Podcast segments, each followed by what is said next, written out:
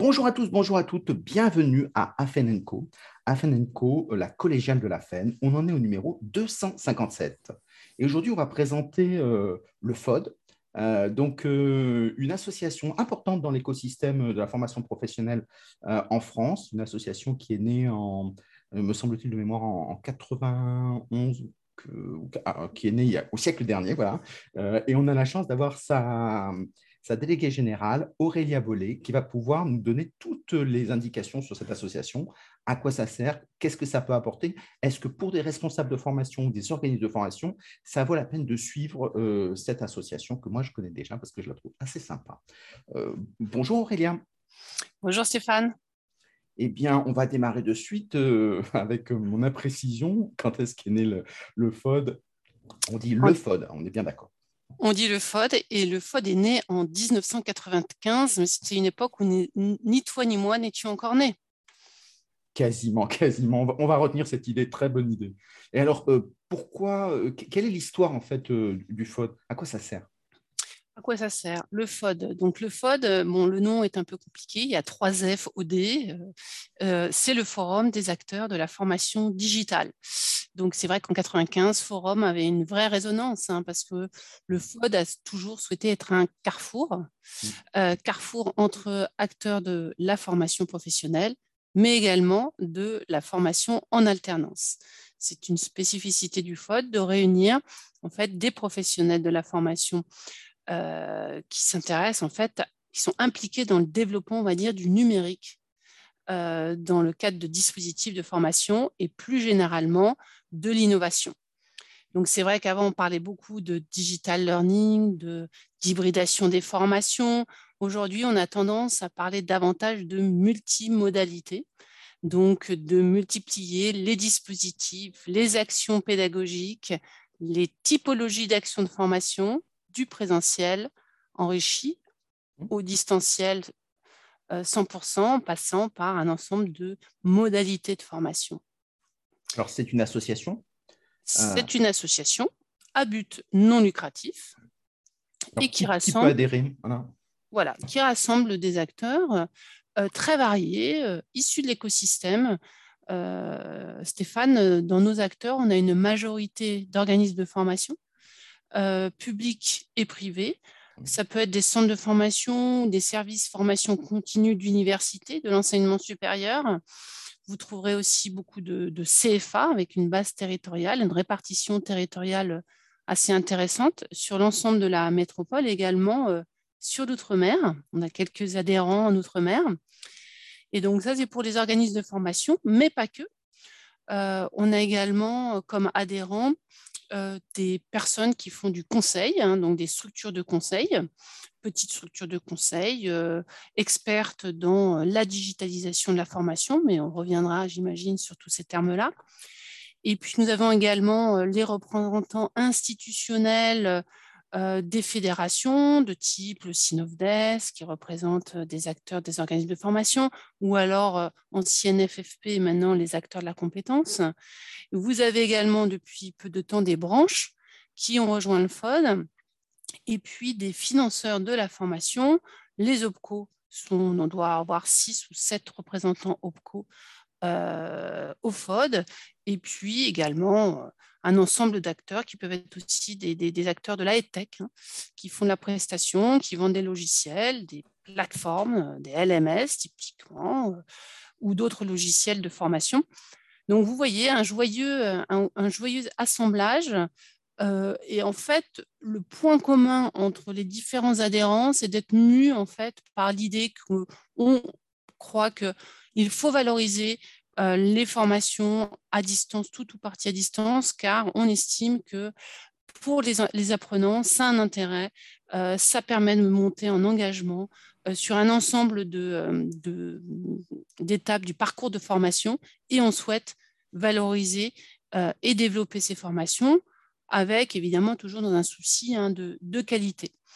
Donc pour venir à la question, Stéphane, effectivement, parmi nos adhérents, ce sont vraiment l'ensemble, on va dire, des acteurs euh, qui sont intéressés par euh, la formation à distance qu'on retrouve dans notre collectif Moins, par contre, on va dire des universités d'entreprise. On en a quelques-uns, mais un peu moins. Des responsables de formation en entreprise? Voilà, beaucoup moins. Donc, effectivement, on fait des partenariats après avec des associations de type GARF, mmh. mais en université d'entreprise, on est beaucoup moins représenté parce que on va dire que ce n'est pas forcément les mêmes, les mêmes questions qu'on s'y mmh. pose ou ça peut se croiser, mais pas toujours. Et puis, euh, la, puissance quand même des universités d'entreprise est beaucoup plus forte. Ah, donc, on, s'en inspire. On a beaucoup de relations hein, pour euh, typiquement faire euh, des, des, voyages apprenants mmh. du temps d'avant Covid pour aller aussi voir ce qu'ils faisaient, s'inspirer de leur pédagogie innovante. Mais on est plutôt voilà, moins sur ce, sur ce segment-là, on va dire. D'accord. Et alors, s'il y en a qui sont intéressés, vous publiez une newsletter euh, quelque chose Alors, on fait plein de choses. Mmh. Donc, euh, donc, il y a des services réservés aux adhérents, hein, normalement, comme c'est normal dans toute association. Et puis, beaucoup, beaucoup de choses qui sont ouvertes, euh, donc qui sont disponibles en ligne, en téléchargement gratuit, hein, bien sûr.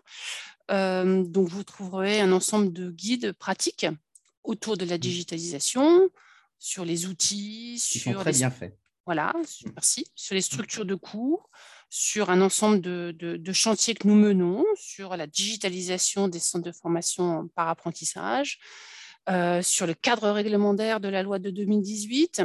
Voilà, vous trouverez un ensemble de, livrables de ce type-là. Donc, vous vous inscrivez à le newsletter. Vous pouvez aussi faire un tour sur le site. Et puis, on a des webinaires très souvent ouverts à tous, pas toujours, mmh. mais souvent ouverts à tous. Donc, vous pouvez suivre aussi, faire votre veille hein, sur l'actualité du secteur en, regardant, euh, effectivement, en suivant des webinaires et en posant des questions. nous, sommes toujours ouverts de toute façon à avoir des retours du plus grand nombre d'utilisateurs possible. Donc, euh, tout le monde est bienvenu. À ce jour, vous êtes combien euh, d'adhérents? Alors, à ce jour, on est plus de 200 structures adhérentes. On a en fait augmenté de 50% en fait, le nombre d'adhérents. Et je pense qu'on en reparlera. C'est beaucoup lié à, à la crise sanitaire et au développement des formations qu'on appelle aujourd'hui plutôt multimodales avec, avec la crise. Alors, si, on compare avec les structures existantes, si on prend la FINEF, EdTech France ou des structures comme ça, euh, est-ce que d'abord, est-ce que vous les appréciez? Est-ce qu'ils sont sympas? Ou, finalement, qu'est-ce que vous apportez, vous, de plus? Alors, on n'est pas trop sur les mêmes segments, on va dire. Alors, on travaille ensemble, hein, euh, main dans la main, il n'y a aucun souci, on s'apprécie. Mais euh, en fait, je dirais que EdTech France est quand même sur une cible beaucoup euh, euh, de, prestataires et de, euh, start-up hein, autour de logiciels de, formation et beaucoup sur l'éducation nationale et moins sur la formation professionnelle, même si s'ils arrivent, commencent à arriver sur nos marchés. Donc déjà, c'est un premier point. Et on est beaucoup plus sur de l'expertise assez neutre et on n'a rien à vendre en tant que tel. Euh, voilà, on n'est pas, nous, positionnés comme organisme de formation sur le marché. On est un lieu de réseau pour des partages d'expériences et de la mise en commun d'expertise, mais on n'a rien, effectivement, on n'est pas dans un, on n'est pas positionné sur, sur le marché. Mmh. Donc, c'est pour ça que on se distingue assez euh, des, des, structures existantes. Et puis, la petite différence aussi, c'est que le FOD a toujours une casquette institutionnelle assez revendiqué, mmh. où on essaye, euh, main dans la main avec les, les pouvoirs publics, hein, de faire évoluer le cadre réglementaire pour faciliter, en fait, euh, bah, faciliter le développement des formations multimodales et essayer de lever les freins qui existent, qui sont nombreux, mmh. autour, par exemple, des contrôles ou de services faits ou de la nature des preuves qui vont être demandées euh, dans les parcours de formation à distance. Très, très bien. Euh, donc ça, c'est intéressant aussi de, voir tout ce que vous proposez. Euh, ça, coûte cher l'adhésion? L'adhésion, c'est en, fonction du nombre de, salariés. Donc, vous avez des tarifs qui vont de euh, on va dire 55 euros pour un étudiant à 250 euros pour des structures de moins de 10 salariés jusqu'à 2000 euros pour des grosses structures de plus de 500 salariés ou 1000 salariés. Mmh. Et puis, si vous êtes un généreux sponsor, vous pouvez aussi prendre une cotisation sponsor. Nous avons 5-6 sponsors hein, qui ont des cotisations à 4 990 euros et que nous remercions parce que c'est effectivement mmh. eux qui font beaucoup euh, vivre l'association. C'est très important parce que quand on est seul dans son coin, quelles que soient les raisons, et les responsables d'entreprise, euh, les responsables de formation d'entreprise montent de plus en plus de CFA en interne. Et donc, ça veut dire qu'à un moment, bah, il faut partager de l'expertise et donc il faut aller euh, euh, sur des lieux communs, comme on dit. Et donc, les associations sont faites pour ça. Bravo. pour toi, qu'est-ce que tu dirais les, grosses tendances qui sont à surveiller pour les gens qui travaillent sur les prestations de formation? Alors, ces tendances, euh, donc euh, là, on est vraiment sur, euh, sur l'état des lieux aujourd'hui. Mmh. Je dirais qu'il y a eu, enfin, je pense que beaucoup de gens te l'ont dit, enfin, c'est un discours récurrent, mais qui est quand même très important de dire qu'il y a un avant et un après, la crise. Hein. Pour nous, ça a été complètement flagrant. Euh, de voir déjà bon, l'augmentation du nombre d'adhérents, et puis avec aussi des gens qui viennent en disant qu'ils ont besoin d'échanges et de pratiques parce qu'ils ne connaissent pas ce secteur-là, le domaine du digital learning. Et on voit bien qu'il y a eu un véritable développement, euh, mais qu'aujourd'hui, typiquement, qu'on parle par exemple pour les organismes de formation ou pour les financeurs, il y a un vrai besoin aussi de, de consolider. Euh, la maturité n'est pas encore acquise. Et donc, il faut consolider un socle de pratiques et on part encore beaucoup dans plein de directions. Euh, et on a eu tendance beaucoup aussi à privilégier des bricolages autour des outils. Mmh. Et là, pour les organismes de formation, il s'agit vraiment de repenser vraiment beaucoup plus une ingénierie pédagogique euh, multimodale, de repenser aussi une organisation, de repenser euh, les moyens qu'on mettra en face. donc, c'est beaucoup de choses. Et on voit bien qu'on est un peu aujourd'hui, je dirais, au milieu du guet, mais avec euh, des, vraiment des vrais besoins de consolidation, tant pour les organismes de formation que pour les financeurs, de bien comprendre mmh. euh, les, types, euh, les types, par exemple, d'investissements nécessaires pour les élèves, pour aussi bien comprendre aussi les offres et, par exemple, les tarifs qu'ils proposent. Mmh. si un financeur lui-même a des difficultés à lire, une, à analyser les offres, parce que voilà, il ne sait pas forcément où se place de la multimodalité, quel type d'investissement ça aussi euh, ça génère. Là, il y a des difficultés de dialogue. Donc, l'idée au c'est d'arriver aussi à faire dialoguer, euh, par exemple, ces, deux types de parties prenantes pour essayer de vraiment de bien se comprendre. Donc, euh, quand on reparlait des tendances, je dirais que un vrai développement, une vraie mise en pratique de nouveaux dispositifs, mais pour des organismes de formation, typiquement, encore un, vaste chemin à, parcourir euh, sur, euh, sur ce domaine-là. Et puis, beaucoup de, nouveaux acteurs, quand même, mine de rien. C'est un marché qui est loin d'être figé. donc, on a des nouveaux acteurs qui arrivent. On a beaucoup parlé d'acteurs de type 100% digital comme Open Classroom, mais il y en a d'autres. Euh, et puis, on a des acteurs très dynamiques hein, qui sont dans la, justement dans EdTech, EdTech France par exemple. Et ils apportent une autre façon de voir les choses. Ils bousculent aussi un peu le paysage. Donc, pour les, acteurs plus traditionnels, hein, euh, euh, bah, il s'agit aussi de bien comprendre qu'il y a une nécessaire évolution à faire dans les pratiques. Nous, on n'est pas du tout pour dire qu'il faut tout de suite se digitaliser à tout prix et passer sur des offres 100% à distance. Loin de là. Hein. Mais il faut aussi vraiment prendre en compte qu'il y a une évolution des pratiques des marchés et il y a une évolution aussi de la demande. Exactement. Et, donc, ça veut dire que quand on est un, organisme de canal historique, hein, traditionnel, euh, dans ces cas-là, hormis la classe virtuelle, qu'est-ce qu'ils peuvent faire? Bah, beaucoup de choses. Euh, le numérique, ce n'est pas que euh, voilà, euh, faire de la classe virtuelle ou de la téléformation. Mmh. Le numérique, ça permet typiquement d'avoir des activités pédagogiques très diversifiées. À, voilà, à, la, à la main du formateur, hein. au mmh. formateur de choisir en fonction de son public, des besoins du public, de ses capacités aussi, tant des capacités euh, de connaissance numérique du formateur que de, son public, de mettre en place euh, un certain nombre d'activités pédagogiques. Donc, euh, ça peut être, alors, je te dirais, classiquement, on fait beaucoup de quiz hein, qui sont aussi une méthode pour évaluer, faire de l'évaluation dans le cadre d'un parcours de formation. Mais le numérique ne, s'arrête pas non plus à la partie, à l'ingénierie pédagogique de la formation. Mmh. Le numérique, il peut servir aussi à faire du sourcing. Donc, aller chercher euh, voilà, du, euh, son public, aller le repérer. Il sert aussi à faire de la gestion et à faire du suivi. Donc, typiquement, une plateforme, par exemple, permet aussi de pouvoir récolter, rassembler des preuves qui permettront d'attester d'un parcours de formation. Donc, c'est extrêmement large. Et donc, il faut vraiment considérer qu'on est plus dans une transformation assez globale de l'organisme de formation que sur une seule brique mmh. qui serait de son ingénierie pédagogique, mais même si c'est une brique très importante et qui est essentielle, hein, pour, notamment pour, pour les formateurs. Alors, comment est-ce qu'un organisme de formation fait quand il voit que chaque année, quasiment, il y a un nouveau support? L'année dernière, c'était les podcasts. Donc, les podcasts apprenants sont, sont très chouettes. Après, c'est les masterclass. Donc, est-ce comment est-ce qu'il fait pour être au courant de tout ce qui bouge? Ah bah, pour être au courant, euh, c'est comme dans toute entreprise, hein, chacun doit faire sa veille. Ils, adhèrent. ils, adhèrent. au FOD, bien sûr. Ils adhèrent au FOD ou alors ils s'inscrivent dans la newsletter, ils suivent des webinaires. Mais concrètement, je pense que comme toute euh, activité, on doit tous faire notre veille. Donc, mmh. euh, il s'agit aussi de, passer du temps parce que oui, on y passe du temps, c'est chronophage.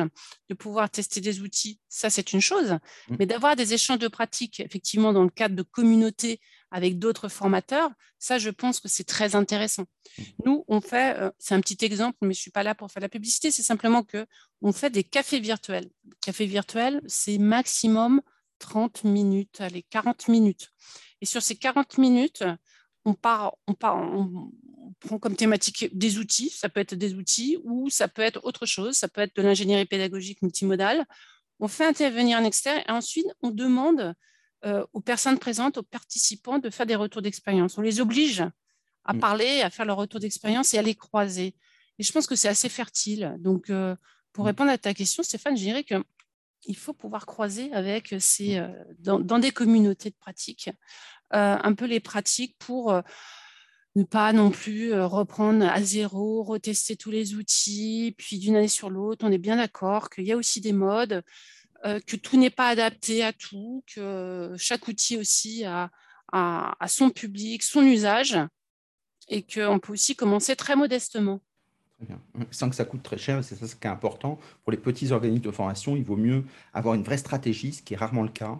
Euh, une stratégie économique et une stratégie pédagogique, comme tu disais très justement. Et finalement, on n'a pas besoin de beaucoup de moyens pour se lancer, mais on a besoin d'avoir une vraie vision de ce qu'on veut faire. Sinon, on picore. Euh, sur des outils un peu à la mode, on parle beaucoup du métaverse, parce que c'est euh, tout ce qui est pédagogie immersive, avec France Pédagogie Immersive, par exemple, ou d'autres. T'en penses quoi? Alors ça, c'est une vraie question. Euh, pour l'instant, c'est vraiment pour moi de l'ordre de la prospective, même si on entend ce terme de plus en plus, qu'on voit aussi des écoles se positionner mmh. sur le métaverse et faire des offres de formation euh, pour la rentrée 2022, euh, de mmh. septembre 2022 sur du métaverse, avoir même, je crois, un CFA de formation dans le métaverse. moi, je regarde ça avec beaucoup de curiosité et d'attention. Après, on faut effectivement pouvoir euh, tester un petit peu.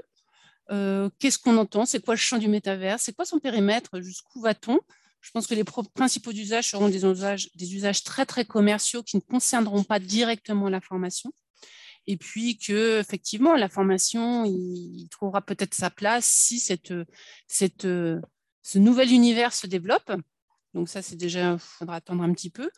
Et deuxièmement, je pense qu'aujourd'hui, testons déjà euh, avant même des univers euh, comme ça virtuels, euh, euh, les usages de réalité virtuelle au service de la formation. Et, là, déjà, on a quand même des retours d'expérience sur, sur ces dispositifs-là, que ce soit des campus virtuels, un certain nombre de choses. Nous, on a un peu effectivement donné des retours d'expérience sur des utilisations de ce dispositif. Et ça, voilà, ça dépend du public, ça dépend du type de formation, ça dépend de plein de choses, mais voilà, ça a une utilité. Le métavers, ça reste encore un champ, une perspective à vraiment à, creuser. je voyais sur, ben, sur un fil LinkedIn, en 2026, on va se former, une étude Gardner, on va se former dans le métaverse. OK, bon, bah, attendons, hein, pas pressé. mais c'est surtout que on voit déjà, nous, que les organismes de formation ont déjà des difficultés à empoigner euh, la multimodalité. Euh, voilà, le métavers, c'est encore autre chose. Hein. Est-ce que ça ne serait pas parce que le marché de la formation en France est émietté et que finalement, il n'y a pas de corps intermédiaire et il n'y a pas de programmation en disant aujourd'hui, une communauté apprenante, ce n'est pas très compliqué à organiser. On peut l'organiser avec des centaines de milliers de personnes, des grosses communautés. Hein. Jean-Michel Cornu est spécialiste de ça, ou il y en a d'autres. Mais en termes de logistique, euh, les outils sont tous là. Simplement, les pratiques ne sont pas connues, ne sont pas partagées, comme tu disais très justement. Et chacun tout seul peut monter des belles choses euh, économiquement, pédagogiquement, on parlait des podcasts, ça ne coûte rien un podcast à organiser. Et pourtant, quel talent si on fait venir des gens du monde entier sur sa formation. Donc, il y a des choses extraordinaires à, créer euh, avec quelqu'un tout seul dans, le fin fond de la France. Est-ce que ce n'est pas parce qu'il manque une organisation de l'EdTech est-ce qu'il manque une organisation Il y a quand même pas mal d'associations euh, qui sont déjà qui sont très visibles, hein, qui sont connues. après, c'est assez foisonnant je suis, assez d'accord avec toi. C'est très foisonnant, ça bouge beaucoup. Euh, il y a une vraie dynamique, euh, quelque chose qui semblait moderne euh, passe très vite peut-être de moderne à vraiment vieillot déjà. Mmh, mmh, mmh. Mais je pense que la, particularité du marché de la formation en France, c'est quand même qu'il y a une partie qui, qui, a été toujours assez administrée est assez euh, dépendante, qui reste d'ailleurs toujours dépendante de la, des politiques publiques, et à juste titre, parce que quand on fait de l'insertion sociale, quand on fait un certain nombre, qu'on travaille avec des demandeurs d'emploi, on n'est forcément pas sur le même marché qu'avec des salariés ou des cadres en entreprise. Donc, euh, et euh, c'est, je dirais, beaucoup ce segment-là qui, qui, a du mal à, un petit peu, enfin qui, qui, met du temps hein, à, à, progresser sur, sur ces domaines-là, parce que bon, voilà, on ne va pas se voiler la face, c'est des investissements qui sont coûteux. Mmh. Et dont on ne connaît pas exactement euh, le ROI, si on veut parler comme ça, d'une manière mmh, mmh. assez, euh, voilà, assez économique.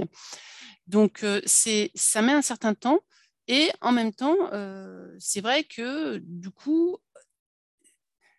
chacun le fait dans son coin, il y a des communautés, mais on a l'impression, et c'est vrai que moi personnellement, j'ai souvent l'impression qu'on reprend tout depuis le, départ et assez à zéro. Qu'est-ce qu'une transition digitale Qu'est-ce que, pourquoi une plateforme Pourquoi réfléchir à des outils Mais pourquoi on ne doit pas réfléchir directement sur l'outillage, avoir une réflexion beaucoup plus de stratégie globale en quoi faut-il intégrer du marketing digital aujourd'hui quand on développe une offre? Enfin, toutes ces questions-là, on, les, euh, on les retraite chaque année. Mm. Et c'est vrai qu'on a du mal quand même à consolider euh, un socle commun. Bon, nous, on essaye avec notre modeste euh, étiquette. je pense qu'aujourd'hui, clairement, les pouvoirs publics s'y sont engagés. Donc, euh, véritablement, euh, c'est une volonté publique.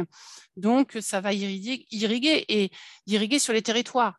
Et comme les régions elles-mêmes sont assez aussi euh, partantes et leaders sur la question de la, on va dire, j'aime pas trop peut-être le, terme de modernisation, on va dire plutôt de transformation digitale, ben, au fur et à mesure, ça va finir effectivement par infuser.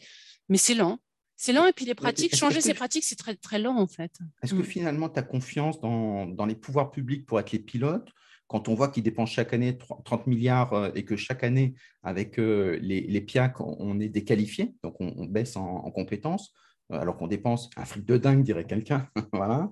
Est-ce que tu penses que c'est à eux de piloter? C'est pas, euh, on est en France, hein, donc euh, en France, on a tous les pouvoirs publics euh, quand même assez développés et qui ont, qui sont, qui incitent, hein, qui incitent avec des fonds, des financements assez importants mmh. et qui pour sur des politiques, hein, qui sont fléchés sur des politiques, notamment des politiques d'éducation ou de formation. Donc on le voit bien.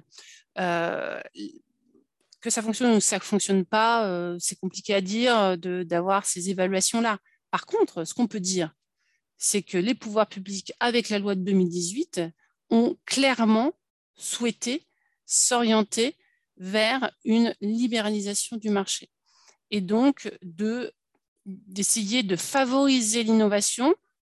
Certes, il y a des fléchages de financement, mais aussi par un cadre réglementaire euh, plus souple, plus léger, avec une définition de l'action de formation aussi euh, simplifiée, qui permet beaucoup d'interprétation et qui permet aussi de tester beaucoup de choses et qui permet aujourd'hui de créer, d'être dans des parcours euh, de formation euh, assez variés, euh, en utilisant des modalités assez diversifiées, dans le but effectivement d'améliorer les compétences, de faire, de, faire gagner en compétences et pour les entreprises d'améliorer l'employabilité des salariés. Donc on le voit qu'on a quand même un cadre aujourd'hui juridique qui est quand même assez favorable. Après, sur les politiques publiques, il faudra toujours quand même, il y a un effet d'entraînement qui est, voilà, qui est dans nos traditions. Voilà, on a toujours été beaucoup en France hein, orienté sur des politiques publiques fortes. Et puis, bon, il y a toujours quand même la question d'avoir, quand on a un chômage fort, qu'est-ce qu'on fait pour former les personnes qui sont au chômage, éloignées de l'emploi Et là, très honnêtement, si on n'a pas de pouvoir public, ça va être difficile de confier cette offre que à du 100% privé. Je, n'y crois pas trop en termes d'intérêt du privé sur ces types de, de, public. ça, peut se faire aussi par des financements. Le problème du fléchage, c'est ça, c'est que c'est atteindre la cible c'est ça le problème du fléchage.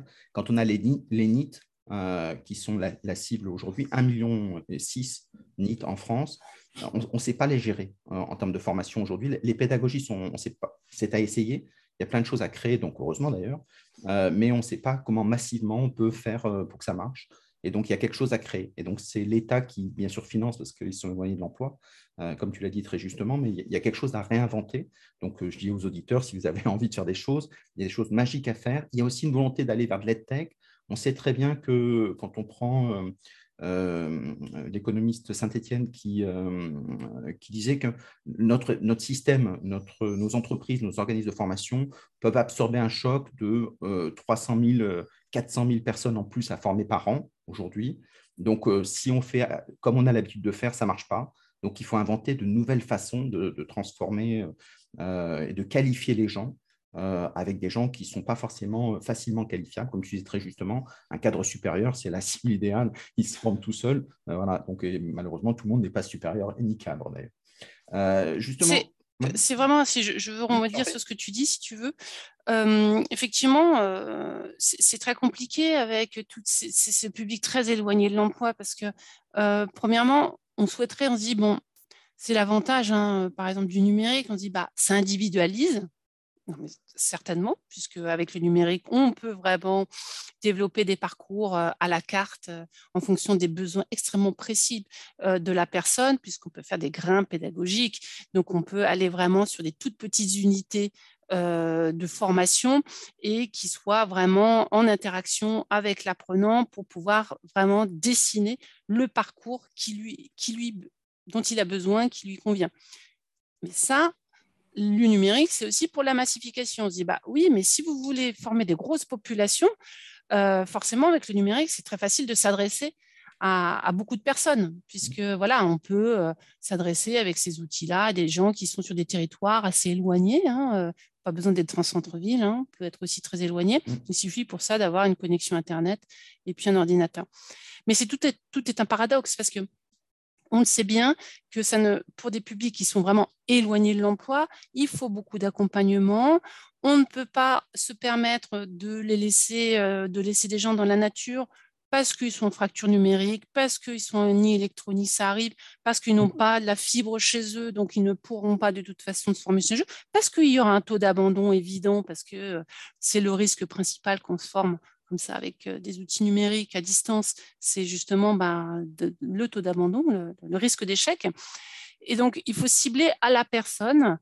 Et donc, c'est très compliqué voilà, d'adresser euh, à la personne ce dont il a besoin au bon moment et justement sortir ces personnes-là en leur redonnant confiance. Hein. Je pense que ça ne s'arrête pas loin de là la formation, ça va jusqu'à l'insertion sociale. C'est pour ça qu'aujourd'hui, les missions des organismes de formation sont beaucoup plus larges que mettre des, gens dans une salle en présentiel sur un instant T, sur trois jours, cinq jours, avec une évaluation à la fin, c'est d'aller chercher ces gens, de les accompagner, de leur faire euh, leur proposer un auto-positionnement pour leur donner ce dont ils ont besoin. Ils ont besoin d'un prêt d'ordinateur, ils ont peut-être besoin d'aller dans un tiers-lion, ils pourront peut-être rester chez eux et leur proposer le parcours de formation avec l'accompagnement. Et ça, ça coûte quand même cher parce que si on parle de coûts, on va parler euh, d'argent. Et les formations à distance ne sont pas moins chères que des formations en présentiel hein, quand il s'agit de construire des dispositifs. Après, évidemment, dans le temps, ce ne sera pas du tout la même chose. Il y a un fort investissement et puis qui va effectivement s'amenuiser en fonction de la massification de ces, parcours de formation. Mais pour revenir à ce que je, disais, effectivement, il y a un accompagnement très fort à mettre en place et un suivi qui va jusqu'à de l'insertion professionnelle avec des stages à, mettre, à faire en entreprise. Donc là, on s'adresse à des choses, des parcours qui sont beaucoup plus larges et une responsabilité beaucoup plus vaste. Donc, pour répondre à ta question, Stéphane, j'ai fait un petit détour, mais euh, la question effectivement des pouvoirs publics, c'est de pouvoir peut-être offrir un cadre général qui soit peut-être moins restreint, moins contraint, pour permettre justement aux organismes de formation ou à tous les prestataires, les offreurs de formation, de pouvoir développer euh, cet accompagnement qui va bien. Et c'est peut-être là qu'il y a effectivement euh, du frottement, c'est que les cadres ne sont pas toujours facilitants pour la mise en place et la prise en compte euh, de dispositifs beaucoup plus larges qu'un euh, simple parcours de formation. Exactement. Et c'est pour ça que les entreprises ont aussi une carte à jouer, parce qu'elles ont une agilité. quand elles ont besoin, elles s'investissent. Euh, je pense à, ces entreprises. Aujourd'hui, le numérique en, un métier en tension. Hein. donc, il y a besoin de beaucoup de personnes. et Trésorium a fait un travail très intéressant pour identifier sur des gens éloignés de l'emploi, des gens qui travaillaient sur le e-sport, donc à FIFA, etc. Je ne suis pas gamer, donc euh, je me donne les choses un peu grossiers, mais j'imagine qu'il y en a d'autres qui savent mieux que moi. Euh, mais ça veut dire que quand on est très bon dans certains domaines de ce, type, dans ces cas-là, on a une appétence pour aller vers du numérique. Et donc, il faut tirer euh, ce fil-là, mais ça nécessite d'interroger différemment les compétences des gens. Oui. Et, donc, est-ce que finalement, ça ne sera pas le big data qui va permettre justement dans ces métiers en tension d'aller rechercher plein d'informations, de croiser de recomposer des compétences, des micro-compétences pour euh, retisser des liens? C'est une vaste question, là, Stéphane, euh, j'aurais du mal à, répondre comme ça, pour point, un après-midi en interview. Le soir, c'est mieux finalement. peut-être. Je ne sais pas, parce que effectivement, euh, l'avantage du numérique, c'est que ça crée de la donnée. Donc, euh, on a de la donnée, on peut avoir des euh, suivis assez fins, encore qu'on n'en est pas encore là, mais effectivement, on pourra tout à fait avoir des suivis assez fins mmh. euh, sur, sur les personnes, les personnes qui sont en situation d'apprentissage, voilà, enfin, avec des outils numériques et avec des plateformes, et puis ou, sur lesquelles on pourra composer peut-être des cartographies, également avoir des cartographies des compétences, hein, donc une vision plus fine de qui est la personne et de, ce qu'elle, de ses aspirations et de comment l'amener justement à réaliser ces aspirations-là et avoir à acquérir des nouvelles compétences. Donc, mais ça, c'est tout un chantier important et qui passe aussi par la mise en place euh, d'outils euh, très fins autour du, euh, bah, de l'analyse, de l'évaluation du dispositif pour savoir effectivement, dans un processus d'itération, de pouvoir aussi corriger et de mettre en place des choses de plus en plus fines. Donc le big data, pour te répondre, oui, certainement, mais on en est encore loin d'avoir une, exploitation suffisamment fine pour, euh, pour, euh, pour y parvenir, mais c'est l'objectif, je sais, des entreprises typiquement. Aujourd'hui, une entreprise ne se contente plus de dire, bah voilà, euh, moi j'avais une enveloppe financière pour faire, voilà, j'ai mon plan de, de, de, formation. En fin d'année, il faut que j'ai voilà, dépensé mon enveloppe. On est beaucoup plus dans des choses fines de garantir l'employabilité et de mettre en place des outils, des suivis, euh, du suivi beaucoup plus fin avec justement l'analyse des données pour savoir si justement je suis euh, je me suis adressé à la bonne personne et que la formation que cette personne a suivie a été utile et m'a permis typiquement, je sais pas, d'augmenter euh, mon chiffre d'affaires ou d'avoir d'autres critères qui permettent voilà, de justifier de l'action de formation. Très, bien, donc à surveiller. Et c'est vrai qu'avec l'intelligence artificielle, les algorithmes intelligents, euh, il y a plein de choses qui socialement sont à aborder.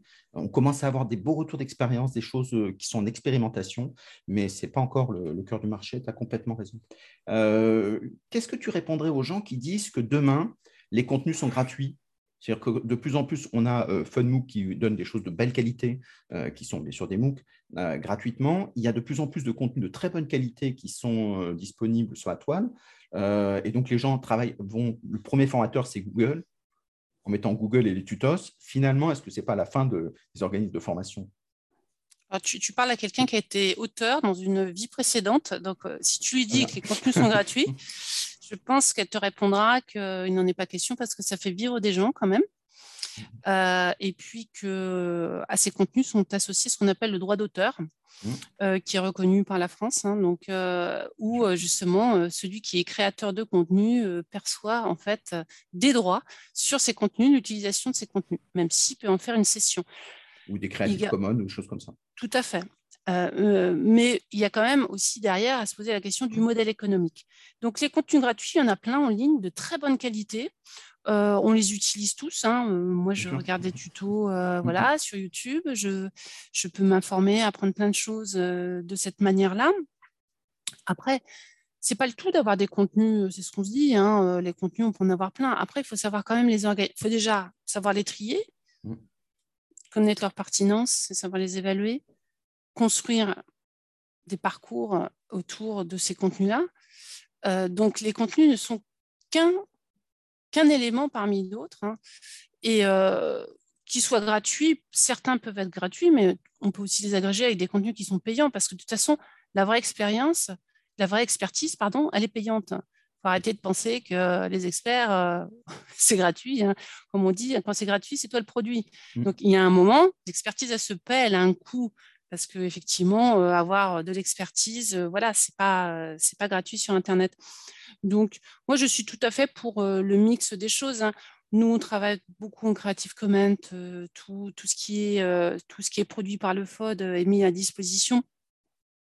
Mais ça n'empêche que dans le, dans le cadre effectivement d'une, enfin, voilà, d'un circuit économique classique hein, du secteur privé, typiquement, bah, tout le monde a besoin de se rémunérer. Il faut créer aussi un modèle économique. Si on dit aux OF, de toute façon, les OF, OK, ils n'ont pas à se rémunérer sur le contenu, mais ils pourront toujours se rémunérer sur l'accompagnement, typiquement. Mmh, mmh. Parce que, voilà, sans accompagnement, une formation à distance n'est pas reconnue légalement comme une formation à distance.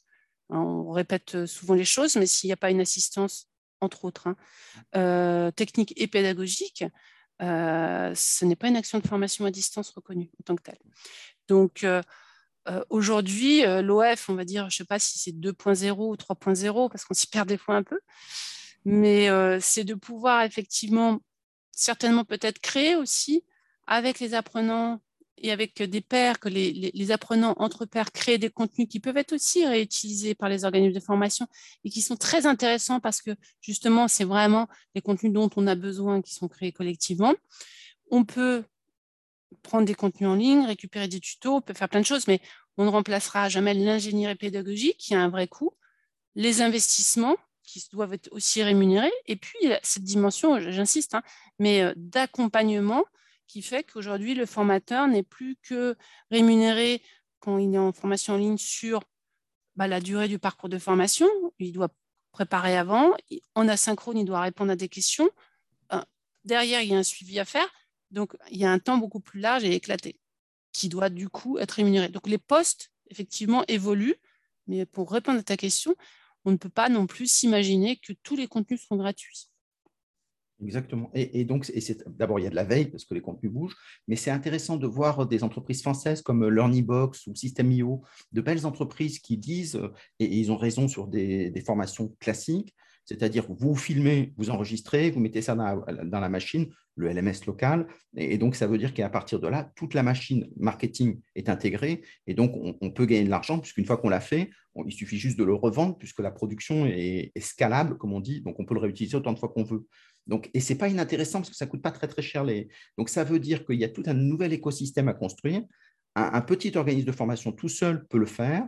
Une communauté apprenante, euh, bah, ça s'anime. Si je mets du contenu, euh, ça intéresse personne. On s'aperçoit que même en France, on a des communautés qui sont de 40 000 personnes. C'est énorme dans la formation professionnelle. Donc, de très, très belles communautés. Euh, simplement, il faut des animateurs pour qu'il se passe quelque chose, pour éviter que ce soit piraté. Et ça, ça veut dire que quand on a 40 000 personnes, ou même 15 000, hein, c'est déjà très bien, dans ces cas-là, derrière, il faut aller vers du social shopping, donc avoir une vraie stratégie. Donc il y a des opportunités, mais si on fait comme d'hab, euh, bah, dans ces cas-là, euh, on se retrouve dans une situation où on est 20e siècle et c'est moins bien adapté.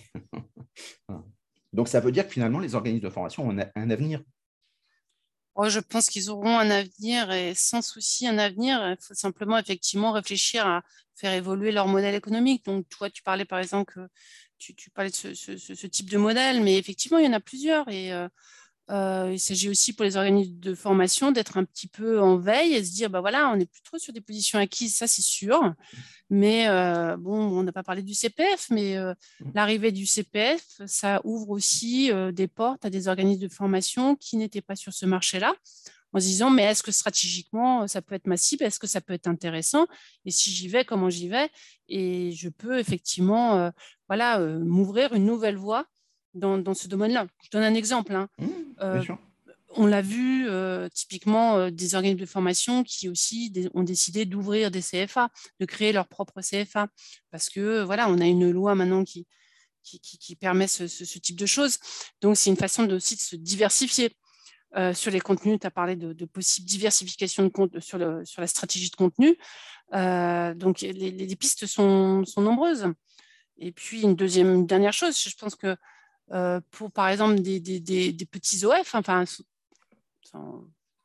qui sont assez spécialisés, voilà, il y a un intérêt évident peut-être à, à, mutualiser et à, à, réfléchir ensemble comment on pourrait s'adresser ensemble à un public euh, un certain public, un nouveau public, parce qu'on a certainement des choses à faire ensemble. Et ce n'est pas la peine de refaire euh, les mêmes contenus, de redévelopper des contenus s'ils sont déjà existants.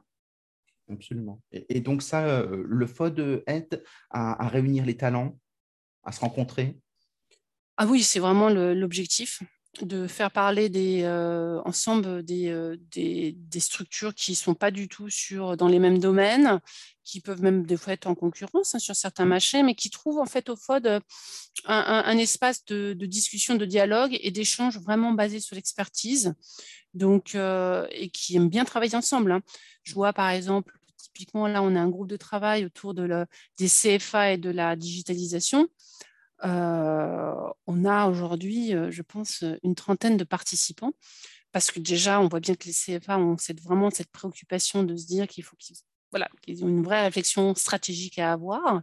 Et puis, euh, ils peuvent être effectivement sur des, les mêmes champs concurrentiels, mmh. mais ils sont là vraiment pour, pour partager les pratiques et, avancer ensemble, parce que ça va quand même plus vite hein, d'avoir de, de, aussi des expériences des, des échecs ou euh, voilà, des réussites des uns et des autres. Hein. Et il faut ces, territoires neutres où on sait qu'on n'est pas en concurrence, on mm. pose les armes pour pouvoir dire on, peut faire du collectif. Et ça, c'est le rôle des associations. C'est tout à fait ça, Stéphane. Ah, impeccable. Donc, euh, n'hésitez pas à, le faire. Alors, les gens qui t'ont apprécié, euh, où c'est qu'ils peuvent te suivre? Ils peuvent nous suivre sur LinkedIn, puisqu'on a une page LinkedIn, de forum des acteurs de la formation digitale, et puis notre site, hein, www.fffod.fr, voilà, ou nous contacte, hein, contact at fod.fr, voilà, il n'y a pas de problème, on est là, on répondra à toutes les questions. Ben, bravo, que du bonheur. Merci beaucoup en tout cas, Aurélia. C'était un plaisir de à la fois présenter tout ce que tu fais parce que tu apportes beaucoup à l'écosystème. Euh, chacun apporte sa contribution. En tout cas, ça fait longtemps que je te suis, je trouve ça très intéressant. Et donc, j'invite tout le monde à, suivre, à liker la page sur LinkedIn euh, si vous appréciez, hein, donc il n'y a pas de souci. Euh, et donc, merci beaucoup à tous. Au revoir, Aurélia. Merci.